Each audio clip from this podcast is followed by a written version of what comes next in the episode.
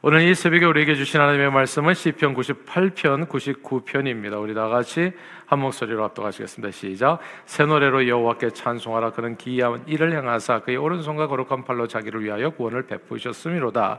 여호와께서 그의 구원을 알게 하시며 그의 공의를 문나라의 목전에서 명백히 나타내셨도다. 그가 이스라엘의 집에 베푸신 인자와 성실을 기억하셨으므로 땅 끝까지 이르는 모든 것이 우리 하나님의 구원을 보았도다. 온 땅이여 여호와께 즐거이 소리칠지어다. 소리내어 즐겁게 노래하며 찬송할지어다. 수금으로 여호와를 노래하라. 수금과 음성으로 노래할지어다. 나팔과 호각 소리로 왕이신 여호와 앞에 즐겁게 소리칠지어다. 바다와 거기 충만한 것과 세계와 그 중에 거하는 자는 다 외칠지어다. 여호와 앞에서 큰 물은 박수할지어다. 산악이 함께 즐겁게 노래할지어다. 그가 땅을 심판하러 임하실 것이미로다. 그가 의로 세계를 판단하시며 공평으로 그의 백성을 심판하시리로다. 여호와께서 다스리시니 만민이 떨 것이요 여호와께서 그룹 사이에 좌정하시니 땅이 흔들릴 것이로다. 시온에 계시는 여호와는 위대하시고 모든 민족보다 높으시도다. 주의 크고 두려운 이름을 찬송할지니 그는 거룩하심이로다. 능력 있는 왕은 정의를 사랑하느니라. 주께서 공의를 견고하게 세우시고 주께서 야곱에게 정의와 공의를 행하시나이다. 너희는 여호와 우리 하나님을 높여 그의 발등상 앞에서 경배할지어다. 그는 거룩하시도다. 그의 제사장들 중에는 모세와 아론이 있고 그 이름을 부르는 자들 중에는 사무엘이 있도다. 그들이 여호와께 간구하며 응답하셨도다. 여호와께서 구름 기둥 가운데서 그들에게 말씀하시니 그들은 그가 그들에게 주신 증거와 율례를 지켰도다. 여호와 우리 하나님이여 주께서는 그들에게 응답하셨고 그들의 행한 대로 갚기는 하셨으나 그들을 용서하신 하나님이시니이다. 너희는 여호와 우리 하나님을 높이고 그 성산에서 예배할지어다. 여호와 우리 하나님은 거룩하심이로다. 아멘.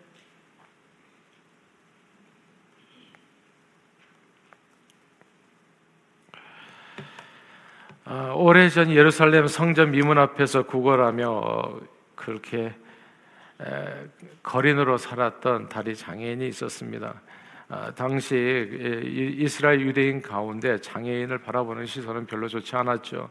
이 장애인처럼 천형이라고 옛날에 그랬었잖아요. 하늘이 내린 벌이라고요. 이렇게 장애인처럼 태어날 때부터 특별히 이렇게 고통받는 사람은 틀림없이 사람들이 알지 못하는 죄를 조상이 저질렀던지 혹은 부모가 했던지, 그래서 천형, 하나님의 형벌을 받는다고 생각했기 때문입니다. 장애인은 성전에 들어갈 수도 없었습니다. 유대인 성전법에 의하면 하나님께 나아가는 사람들은 아무리 유대인이라고 할지라도 흠이 없어야 되거든요. 몸에 흠이. 그래서 나병 환자, 시각장애인, 청각장애인, 신체장애인들 모두 다 부정한 사람으로 여겨졌기 때문에 성전 안에 들어가지 못했습니다. 하나님을 예배하고 싶어도 법으로 그 예배가 금지되어 있었던 사람들, 그러니까 사람에게서도 외면받고 하나님께서도 이제 버림받고, 일종의 말하자면, 그래서 사람들, 장애인들은 사람들에게 멸시받고 하나님 앞에 따돌림받는 그런 존재처럼 여겨졌던 겁니다. 하나님이 저들을 따돌리겠습니까? 아니에요. 그러나 인간의 부족한 완악함으로 이어진 그 법이 그렇게 저를 굴레에 씌워가지고 그래서 사회적으로 소외된 사람으로 살아가게 했었던 겁니다. 이렇게 장애인은 평생 죄와 벌이 굴레에 씌워서 성전에도 들어가지 못하고 사람들에게 멸시받고 외면되어서 제대로 된 직장도 가질 수 없었기 때문에 먹고 살기 위해서는 할 수 있는 일이 딱 하나, 구걸을 하는 것밖에는 없었습니다. 그래서 그냥 그렇게 성전 미문에 앉아, 이 장애인이 이때가 40세거든요. 태어날 때부터 장애인 돼가지고 40년 동안 장애인은 하나님께 예배드리러 가는 사람들, 그 사람들의 마음에 그 동정심을 유발해가지고 동령받아 사는 것이, 동량을 받아서 사는 것이 이것이 내 팔자요 내 운명이래니 하고 받아들이면서 살아가고 있었던 겁니다. 근데 그러던 어느 날 성전에 들어가는 두 사내가 자기 앞에서 발을 멈추어 선 거예요. 자기 앞에 우뚝 서서. 대부분 다 성전에 들어가는 사람들이 장애만 보면 빨리빨리 들어가거든요. 무슨 재수 없는 사람 만난 것처럼. 예. 그러고 막 소금 뿌리듯이 그렇게 외면하고 그 앞에서부터 발걸음이 빨라지는 건데, 못 볼 것을 본 사람들처럼 그렇게 지나가는데, 두 사람이 자기 앞에 멈췄으니까 놀랐지요.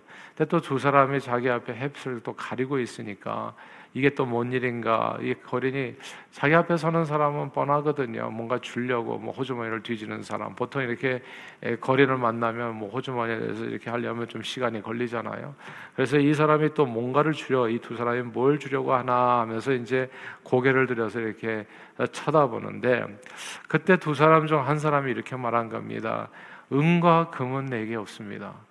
아니, 돈도 안 줄 것 같으면 뭐하러 섰나? 이 사람이 또 나를 모욕하려고 하나? 그 다음에 나온 말이 엄청난 말이잖아요. 그러나 제게 있는 것을 그대에게 드리겠습니다. 곧 나사렛 예수 그리스도의 이름으로 일어나 걸으십시오 라고 말하면서 자기 허락도 없이 자기 손을 탁 잡아서 붙잡아 일으킨 겁니다. 깜짝 놀라서 이게 도대체 무슨 짓입니까? 나는 장애인입니다 라고 외치려고 하는데 희한하게 발과 발목에 힘이 생긴 거예요. 그리고 서게 된 거죠. 걷게 된 겁니다. 뛸 수 있었어요. 사실 이 사람은 말씀드린 것처럼 날 때부터 장애인이었고 거의 40세가 되었을 무렵이거든요. 40년 동안 걷지 않고 굴러다녔던 사람이, 아니 잠깐 누워서 한 며칠만 누워있다가 일어나도요 발에 힘이 없어요. 사실은 발을 사용하지 않으면. 근데 40년 동안 발을 사용하지 않았던 사람이 일순간에 자기 힘으로 일어서서 걷고 뛰게 된 겁니다. 40년 동안 그 거린을 묶고 있었던 장애라는 사슬이 한순간에 벗겨지고 자유를 얻게 된 것이죠. 이런 장애를 벗게 되니까 이전에 성전에 들어가지 못할 이유가 없는 겁니다. 예전에는 장애 때문에 흠이 있어서 못 들어갔는데 이제 장애를 벗었으니까, 건강에 됐으니까 못 들어갈 이유가 없죠. 그럼 그대로 막 성전에 뛰어들어가 일평생 한 번도 해보지 못했던 일, 그러나 꿈에도 하고 싶었던 일, 저와 여러분들이 이 아침에도 하고 있는 일, 예배를 드리게 된 겁니다. 마음을 다해서 힘을 다해 찬양하며. 사실 이게 예배죠. 이게 예배. 그 장애인의 심정으로 교회 파킹라스에다 주차하고 그 장애인의 심정으로 뛰어들어오는 게 예배죠. 교회로. 저는 이런 예배가 저와 여러분의 심령에 회복되는 한 해가 되기를 바라요. 마지못해서. 그런 거 아니죠. 그리고 교회 봉사한다고 예배를 소홀히 하면 안 돼요. 새해에는 뭐 주일학교, 중고등부, 그 다음에 교육부를 할지, 여기 이거 정말 정신 차려야 돼요. 예. 그리고 뭐 친교, 그 무엇으로도 예배는 타협을 하면 안 돼요. 어떻게 생각하세요, 여러분? 누구를 만나러 예배를 드리시나요? 그러니까 장애인의 그 심정으로 내가 벗었잖아요. 그는 걸었네, 뛰었네, 찬양했네. 그 마음으로 예배당 안에 뛰어들어오는 게, 그게 예배죠. 그게 하나님께서 기뻐하시는. 주님께서는 노상 성전을 찾는 사람들 알았어요. 근데 이사야 선지자를 통해서 하신 말씀이, 제발 내 성전을 밟지 마라. 나 피곤하다. 너희들 예배 드리는 거 별로 보고 싶지 않다. 마지못해서 뭐 하는 것처럼. 예. 그리고 뭐 습관적으로. 그것도 뭐 좋은 습관이긴 좋은 습관입니다만, 하나님께서 왜 그 장애인을 불렀는지를 좀 기억할 필요가 있어요. 왜 하필이면? 우리가 한 면으로 생각하면 하나님의 영광을 위해서 베드로와 요한을 통해서 정말 예수 복음을 위해서 한 장애인을 고쳐줬다고 얘기할 수도 있겠지만은, 주님께서 원하시는 것은 신령과 진정의 예배예요. 그러니까 그 예배가 이루어지지 않으니까 성전을 무너뜨렸겠죠. 그 하나님께서 정말 간절히 원하는 예배가 뭔지를 그 사도행전 3장에서 보여주신 거예요. 내 예배당을 좀 이런 마음으로 밟았으면 좋겠다, 너희들이. 정말 나 구원 받았네, 너 구원 받았네, 우리 구원 받았네. 이 구원의 감격으로 이 장애인의 40년 동안 묶여 있었던 자에 아무 희망 없었던 사람이 그 구원의 은총을 받으니까 제일 먼저 한 일이 성전을 뛰어들어간 일이잖아요. 예. 천천히 걸어 들어간 것이 아니라 바로 그 즉시 뛰어들어가서 힘을 다해서 하나님을 찬양했잖아요. 감사와 감격으로. 주님께서 원하시는, 찾으시는 신령과 진정의 예배자의 모습입니다. 이 장애인의 찬양은 보통 그냥 평범한 사람들이 매주일 그냥 이렇게 드리는 찬양과는 좀 다르죠. 우리가 오늘도 찬양을 불렀습니다만 기쁨 주시는 정말 그 찬양에 내 삶을 좀 실어서 드리면 좋아요. 내 인생을 다 실어서 정말 주님 앞에 드리는 것처럼 우리가 때로는요 성가대 찬양을 포함해가지고 찬양팀 찬양도 마찬가지로 때로는 받으시는 분이 청중이 될 때가 많이 있어요. 청중이. 그러니까 우리가 기분이 좋잖아요. 근데 신앙생활에 우리 기분 좋다고 하면 안 되는 거죠. 하나님 앞에 드리는 영광이 돼야 되죠. 근데 이게 가끔씩 진짜 많은 순간 헷갈릴 때가 있어요. 사람에게 하나님 앞에 드리는 내 영혼의 찬양을 받으시기에 합당하신 분은 천상천하에 단 한 분뿐이잖아요. 그분 앞에 나가는 찬양이 돼야 되지 않겠어요? 이제 이런 내용입니다. 이런 내용. 장애인이 성전 안을 뛰어다니며 하나님께 올린 찬양은 그를 기가 막힌 운동이와 깊은 수렁에서 끌어올리고 그 발을 반석 위에 두사 그 걸음을 견고케 하신 하나님께 그의 온몸으로 드린 찬양이 예배였습니다. 주님께서 오늘도 원하시는 것은 요한복음 4장에서 사마리아 수가성에서 얘기하셨을 때 하나님 아버지께서는 오늘도 그렇게 신령과 진정으로 예배하는 자를 예배자를 찾으신다고 말씀을 하세요. 저는 정말 저와 여러분들이 그런 분들이 될 수 있기를 기대하는데 그 말씀이 오늘 본문입니다. 98편 1절 한번 읽어볼까요? 98편 1절입니다. 같이 읽겠습니다. 시작. 새 노래로 여호와께 찬송하라. 그는 기이한 일을 행하사 그의 오른손과 거룩한 팔로 자기를 위하여 구원을 베푸셨음이로다. 아멘. 여기서 그는 기이한 일을 행하사 자기를 위해 구원을 베푸셨다. 이 구절을 주목해야 됩니다. 여기서 우리는 하나님을 우리가 늘 찬양해야 될 아주 중요한 이유를 첫 번째 이유를 발견하게 됩니다. 그것은 하나님께서 자기를 위해서 우리에게 구원을 베푸셨기 때문입니다. 흥미로운 구절은 이런 내용이에요. 자기를 위해. 왜 자기를 위해서 구원을 베푸셨다고 표현하셨나? 왜 우리를 위해, 너희를 위해 구원을 베푸셨기 때문에 우리가 감사해야 된다. 이러면 더 말이 되잖아요. 근데 왜 자기를 위해서 구원을 베푸셨다고 얘기할까요? 이게 굉장히 중요한 의미가 있는데 하나님은 인간의 선행이나 공로의 대가로 구원을 주시는 것이 아니라는 뜻입니다. 내가 뭘 잘해가지고 우리가 이 자리에 있는 것이 아니라는 거예요. 그게 아니라 자기 이름의 영광을 위해서 구원을 은혜로 베푸신다는 뜻입니다. 우리가 오늘날 구원을 받은 것은 내 선행과 공로, 내가 남보다도 더 착하고 의롭고 좋은 사람이라서가 아니라 나는 언제든지 죽어도 하나도 이상하지 않은 정말 죄인 중에 괴수 같은 인간이었지만은 하나님께서 나를 불쌍히 여기셔서 나에게 은혜를 베푸고 그 은혜를 인하여 믿음으로 말미암아 구원을 얻었으니 이것이 너희에게서 난 것이 아니요 하나님의 선물이라. 행위에서 난 것이 아니니까 아무도 자랑치 못하리라 말씀하신 것처럼 이게 자기를 위하여 하나님의 그 불쌍히 여기시는 하나님의 영광을 위해서 은혜를 주셨을 뿐이라는 이야기입니다. 성전 미문에 앉아서 구걸했던 그 장애인 거린이 무슨 선행이나 공로를 많이 쌓아서 그가 일어났겠어요? 그 상급으로 다윗의 자녀를 고쳐주시고 예배자가 되게 한 게 아니잖아요. 그저 오직 하나님의 은혜를 인하여 그 영혼을 불쌍히 여기신 하나님의 은혜를 인하여 베드로와 요한의 믿음을 보시고 하나님께서 다리 장애인에게 구원의 은총을 베푸시어 하나님께 찬양으로 영광을 돌리게 하셨던 겁니다. 성경은 그래서 이렇게 얘기하죠. 하나님께서 내가 나의 백성을 지었으니 이는 그들로 하여금 나의 찬송을 부르게 하려 함이라. 내가 나를 위해서 너희를 구원하였으니 구원받은 자로서 해야 될 일이 뭐겠어요? 하나님에 대한 찬양 아니겠습니까? 우리 인생의 목적은 특히 하나님께서 죽을 수밖에 없는 죄인들에게 그 선행이나 공로가 아니라 오직 하나님의 은혜로 예수를 알게 되고 구원 영생의 축복을 주시는 가장 중요한 이유는 구원받은 이들로부터 나오는 중심의 찬양과 예배인 겁니다. 그래서 이 예배가 우리가 달라져야 되는 거예요.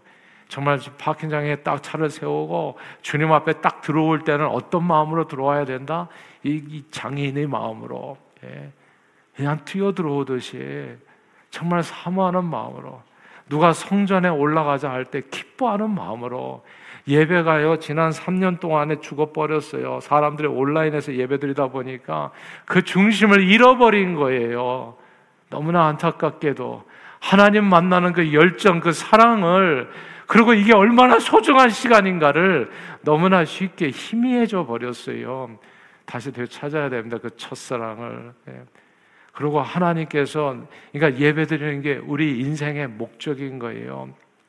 이미 받은 은혜에 대해 너무 감사하는 마음으로 이 시간을 위해서 일주일을 사는 거예요. 이때 은혜 받고 나가서 일주일을 살기 위함이 아니라, 일주일은 인간이 맞았던 첫날은 안식일입니다, 여러분. 6일 동안 하나님께서 일하셨던 거고, 하나님께서 일하셨던 거고, 내가 일한 게 아니라 하나님께서 일하셨던 거, 6일은 하나님의 은혜 가운데 있었던 거고, 그리고 7일째는 주님 앞에 나서 전폭적으로 예배하라, 그거예요. 이거 깨달으셔야 됩니다. 이거를 새해에는 꼭 붙들 수 있게 되기를 바라요. 어설픈 신앙이 다쳐요.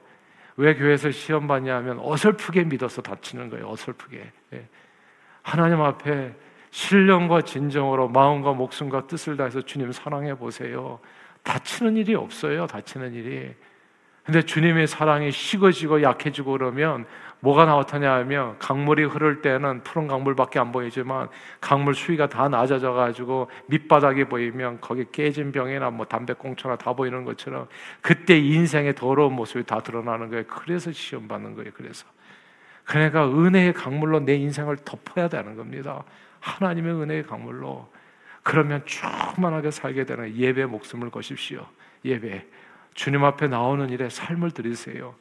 내년도에 이제 New Year's Resolution 하실 거예요.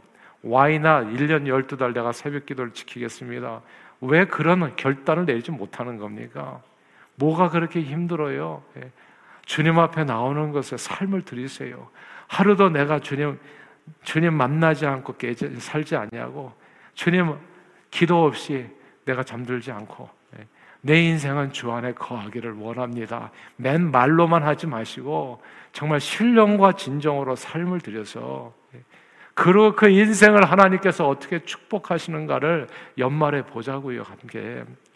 우리가 어설프게 믿어서 하나님의 축복도 어설프게 받는 겁니다. 그러니까 제대로 신앙생활을 할 것 같으면 제대로 해야 되지 않겠어요? 그러니까 주님 앞에 삶을 그렇게 드리는 겁니다. 성경은 하나님께서 하나님의 백성들을 지은 목적을 그의 찬송을 부르게 하려 함이라 말씀했어요. 우리 인생의 목적, 특히 하나님께서 죽을 수밖에 없는 죄인들에게 정말 은혜 베풀어 주신 까닭, 그것은 구원받는 이들로부터 나오는 이 중심의 찬양, 찬양의 제사 예배입니다. 사실 오늘 죽어도 천국에서 눈을 뜰 수 있어서 죽음도 두렵지 않은 영생의 축복을 받았다면 우리가 하나님 앞에 드릴 찬양의 모습은 정말 크게 달라질 수밖에 없을 거예요. 오늘 본문은 그런 구원의 은총을 입은 사람들이 어떻게 하나님을 찬양하는지를 보여줍니다. 오늘 얘기하죠. 즐겁게 노래하며 찬양하고, 수군과 음성으로, 나팔과 호각소리로, 물들은 서로 손뼉을 치고, 산악이 다 즐겁게 노래하며, 온 세상에 충만한 모든 것들이 여호와를 찬양하라, 그 모습입니다. 이만큼 하나님께서 정말 그란데 아모레스, 그렇게 놀라운 사랑, 그렇게 엄청난 구원의 은총을 주신 겁니다. 만입이 내게 있으면 그 입 다 가지고 뭐 하겠습니까? 주 예수 주시는 은총을 늘 찬송하겠네. 그것이 하나님께 놀라운 은혜를 입어서 구원의 확신 가운데 영생 복락을 누리는 우리 그리스도인들의 모습인 겁니다. 그런데 오늘 본문에 보니까요, 찬양 이유가 하나 더 나와요. 9절인데요 98편 9절을 같이 읽겠습니다. 시작. 그가 땅을 심판하러 임하실 것이미로다. 그가 의로 세계를 판단하시며 공평으로 그의 백성을 심판하시리로다. 아멘. 여기서 그가 의로 세계를 판단하시며 공평으로 그의 백성을 심판하신다, 이 구절을 주목해야 됩니다. 성경은 한 번 죽는 것은 사람에게 정하신 것이요 그 후에는 심판이 있다고 말씀했습니다. 이 심판이 우리에게 찬양할 이유라는 것을 꼭 기억하십시다. 심판이요. 이건 마지막 때의 심판을 의미하는 겁니다. 이 땅에 사는 날 동안요, 때로 우리 마음을 상하게 하는 것, 또 우리로 하여금 해찰하게 하는 게 뭐냐 하면 세상 사람들의 형통함입니다. 예수를 안 믿어도 잘 살아요. 예수를 안 믿어도 놀러도 잘 가고. 근데 왜 비교하다 보면 우리는 주님을 그냥 믿는다고 하면서 어디 놀러도 제대로 못 가고 그냥 교회에 와가지고 그냥 선한 일만 선교나 보도시 갈까, 무슨 휴가도 제대로 못 가고. 이건 뭐 너무나 억울한 생각이 많이 드는 거예요. 그래서 미혹을 받아요. 그래가지고 그냥 살짝 또 이렇게 주일날 빠져서 또 이렇게 또 어디 또 유람선 타고 가다가 또 퐁당 빠지기도 하고. 그러니까 이런 일들이 그래서 벌어지는 거예요. 심판 날이 빨리 와야 돼요. 주님 오시는, 다시 오신 날이에요. 예수 믿는 게 뭐가 중요한지를 우리는 때로는 잘 잊어버릴 때가 있어요. 찬양의 이유가 심판의 날입니다. 불의한 자가 하나님을 거스려 교만하게 말하면서도 별탈 없이 사는 그런 모습을 볼 때가 많거든요. 친구들, 그리고 예수 믿겠다고 하는 저와 여러분들은 뭐 새벽부터 나와서 기도하고 선한 일에 삶을 다 드리고, 그리고 그냥 저 같은 경우는 삶을 확장을 못해요. 그러면 제가 컴패션의 아이를 도울 수가 없어요. 누구를 도울 수가 없어요. 내 먹고 싶은 거 다 먹고 큰 집에 살고 큰 차 타고 다니고, 그러면 어떻게 남을 돕습니까? 그러니까 뭐 우리는 진짜 강아지 한 마리도 제대로 못 키워요. 왜냐하면 그것도 돈이 많이 들어가. 컴패션에 들어가는 아이 한 달에 42불이에요. 그거보다도 많이 들어가 돈이. 뭘 할 수 있겠냐고요. 나는 세상의 재미를 몰라서 이렇게 살까요? 그런 게 아니에요. 정말 찬양의 이유는 심판 날이에요. 저는 빨리 주님, 아멘, 주 예수여 오시옵소서, 마라나타, 주님 빨리 오길. 왜냐하면 이 땅에서 아무리 잘 산다고 한들 천국에서 하루만 갔겠어요? 여러분, 주님이 궁정에서 하루만 갔겠냐고요. 몸은 계속 쇠잔해지는 인생의 뭐 풀이 꽃과 같다고 하잖아요. 풀은 시들고 꽃은 떨어지죠. 하나님의 말씀은 영원히 서리라 하라고. 하나님의 나라만이 영원한 거예요. 그걸 가르쳐 준다고요, 성경에서. 그리고 그 날을 바라보는 것이, 그것이 신앙생활. 그 날을 바라보면서 찬양하는 것이 찬양의 이유. 하나님께서는 소자 하나에게 냉수 한 그릇 떠준 것도 결탄코 그 상을 잃지 않는다 했습니다. 저와 여러분들이 드리는 그 컴패션의 아이들, 그 하나 아이들에게 소자 하나에게 냉수 한 그릇 떠준 것도 결탄코 그 상을 잃지 않는다고. 저는 그날이 빨리 오기를 기대해요. 그날이. 그날을 고대하면서 심판하시리라, 그날을 기대하면서 찬양이 터지는 겁니다. 오늘 주님 다시 오시는 날, 그 심판의 날에 하나님께서는 양과 염소의 무리로 나누고 하나님의 백성들의 눈에서는 눈물을 닦으시고 그들에게 영원한 상급을 내리실 겁니다. 주님의 은혜를 저버리고 그냥 세상 부러워하면서 그냥 하나님과 세상 속에서 왔다 갔다 했던 사람들에게는 뭐가 좋으시겠어요? 1달란트, 5달란트, 2달란트 맡은 사람들 비율을 알잖아요. 제가 그러니까 얘기하는 거, 먼저 사인업하고 먼저 뭐든지 하라고요. 주님을 위해서 삶을 드리라. 그것이 우리의 찬양의 이유라는 거. 제가 가만 보니까 정말 하나님 앞에 찬양하는 사람들은요, 정말 섬기는 사람들이라, 힘들게 섬기는 사람들이 진짜 찬양을 하더라고요. 어렵게 살면서도 하나님을 위해서 삶을 드리는 사람들, 그 심판의 때, 마지막 때를 바라보면서 이 땅에서는 정말 부자가 아니라 거지 나사로처럼 살았을지라도, 정말 그 자기가 가진 것으로 거지같이 살았다고 할지라도 거기서 나누면서 최선을 다해서, 성심을 다해서 주님을 찬양하면서 산 그 삶이 결국은 아브라함의 품에 안기는 겁니다. 이 미래의 사건을 생각하면 우리는 또 오늘 하나님을 찬양할 수밖에 없습니다. 비록 답답하고 괴로운 일들이 우리 삶에 있을지라도 하나님의 때에 하나님께서 하나님의 영광을 위해서 삶을 들여 찬양하며 헌신한 사람들을 하나님의 때에 하나님께서 영원히 축복해 주실 겁니다. 이것을 믿음으로 찬양한다는 것이죠. 이것이 우리가 늘 하나님을 신령과 진정으로 찬양해야 될, 새 노래로 찬양해야 될 두 가지 이유입니다. 첫째는 이미 주신 놀라운 구원의 은총에 대한 그 감격으로 나오는 찬양이요. 둘째는 심판날 저와 여러분들이 이렇게 헌신을 통해서 받게 될 영원한 상급입니다. 그러므로 오늘도 예수 이름으로 우리에게 주신 놀라운 하나님의 은혜에 감사로 찬양을 온몸으로 드리는 하루가 되기를 소망하고, 또한 다시 오시는 주님을 고대하며 심판 안에 받을 상급을 생각하여 더욱 열심으로 기쁨으로 열심을 품고 기쁨으로 주를 섬기는 저와 여러분들이 다 되시기를 주의 이름으로 축원합니다. 기도하겠습니다. 하나님 아버지, 우리가 하나님을 찬양해야 될 두 가지 이유에 대해서 다시금 돌아보았습니다. 첫째는 놀라운 구원이요, 그래서 성문 미문 앞에 앉아 있었던 그 날 때부터 다리 장애인이 그 구원의 은총을 깨달은 후 성전으로 뛰어들어와 찬양했었던 것처럼 주님께서 받으시기를 원하는 예배자의 모습을 보여주셨던 겁니다. 그것이 우리의 찬양의 이유요, 둘째는 심판의 날 우리가 받을 영원한 상급, 그 상급을 믿음으로 받아보면서 찬양하는 것입니다. 사랑하는 주님, 우리 심령에 이 찬양의 은혜가 넘치게 도와주옵소서. 찬양은 노래가 아닙니다. 곡조가 아닙니다. 그 안에 담겨있는 내용이 더 중요하지요. 놀라운 구원, 심판의 날 우리가 받을 영원한 상급, 그것을 마음에 품고 늘 감사로 힘을 다하여 주님을 찬양하여 주께 영광을 올려드리고 기쁨으로 주일에 더욱 힘쓰는 저희들이 되어 많은 영혼들을 주님 앞으로 인도하는 일에 존귀하게 쓰임받는 저희 모두가 되도록 성령 충만으로 역사해 주옵소서. 예수 그리스도 이름으로 간절히 기도하옵나이다. 아멘.